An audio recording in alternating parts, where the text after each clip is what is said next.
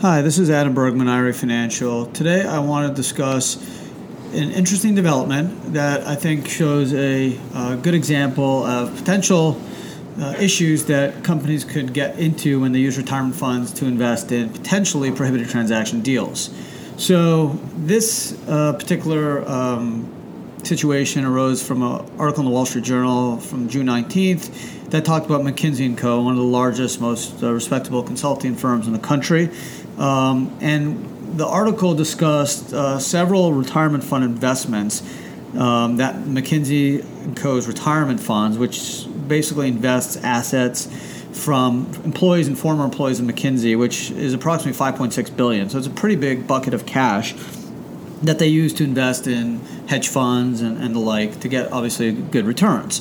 So in this case, what ended up happening is the Wall Street Journal did some research about six bankruptcy cases that McKinsey and Co. actually advised on, and we're not really sure the type of fees they uh, generate or what their advisory role was, but they were uh, at least reported uh, the bankruptcy filings of having some uh, role in the uh, advisory services. And what ended up happening is the Wall Street Journal were able to uh, find out that McKinsey and Co.'s retirement funds through two hedge funds, Whitebox Advisors and Strategic Value Partners, actually use some of the retirement money to invest in these companies. So, of course, the question then becomes is that a prohibited transaction? Because we know you just can't take your IRA funds or 401k funds and invest them in any transaction.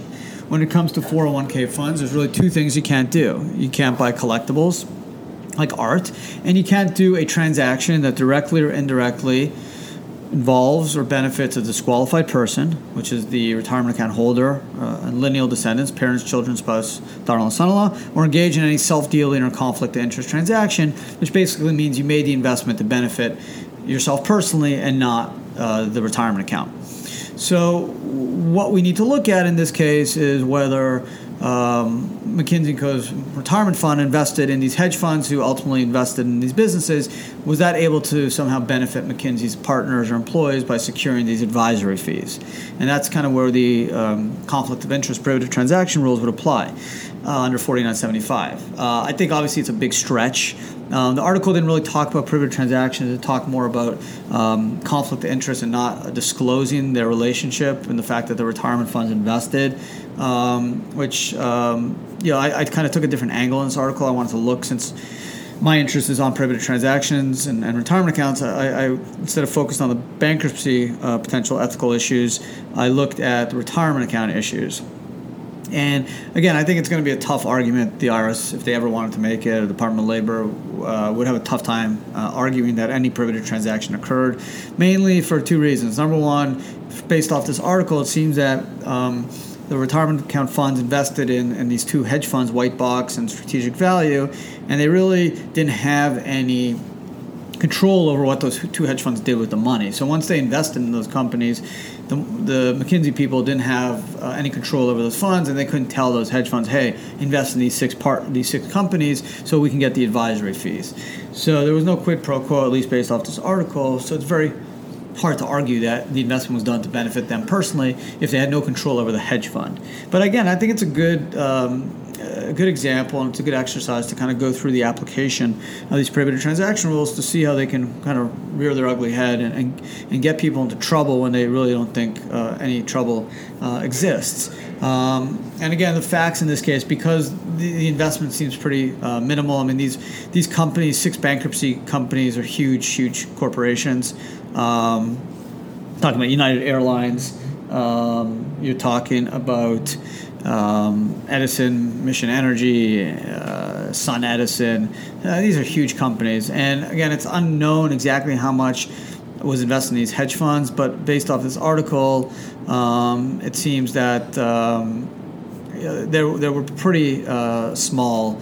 Um, and, and, this is what the article said. It said the retirement fund investments appeared in filing with the Labor Department were cross-checked against bankruptcy cases in which McKinsey played an advisory role. The investments were valued around 130 million. Um, and six cases account for half of the 12 Chapter 11 bankruptcy case in which McKinsey worked. So again, there, are a big number of bankruptcy cases. The amount invested, 130 million, is not huge when you look at the size of these companies, billion company. Uh, but th- there are, I mean, it's more than uh, insignificant amount. It's just not a super amount. Uh, however, in one case, it showed that the McKinsey retirement plan had seven million in a portfolio that invested in Strategic Value Master Fund in 13. So if you take seven million compared to you know some of these huge companies, um, it's hard to argue that there's any self dealing or conflict of interest. You know, a seven million dollar investment in a hedge fund that invested in United Airlines, uh, there's no way that anyone could argue that that would create. Um, any type of quid pro quo or a conflict of interest privilege transaction. Uh, and again, the whole point of this podcast was really not to, um, you know, get McKinsey into trouble or, or to, to think or say they did anything uh, inappropriately or unethically or anything contrary to the privilege transaction rules. It's really just an exercise, um, getting people to think about privilege transactions when you're doing retirement fund investments. Make sure you understand the rules under 4975. The investment should benefit the retirement account only. It should not benefit uh, your, the retirement account holder personally their lineal descendants or entities associated with them. So, for example, when you buy Apple stock, you do it to for hopefully that your IRA or 401k goes up in value, not to benefit yourself. Whereas if you bought a house with your IRA and lived in it, the IRS can make the argument you made the investment not to help your IRA or 401k, but to help yourself personally since you get to live in that house. And that's the distinction. Uh, and it's an important distinction.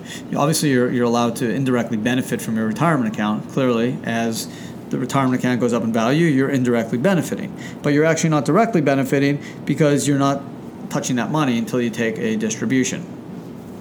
So um, that's kind of where we're at uh, in terms of this McKinsey case. It's an interesting situation. The Wall Street Journal did some great reporting. I commend them. Um, Gretchen Morgenson, Tom Corrigan, June 19th. You should take a look at it. Really good article. They did great work, great investigative work, and uh, and again, they brought out some of the conflict of interest and, not disclosing their investments while they did some advisory fees um, services.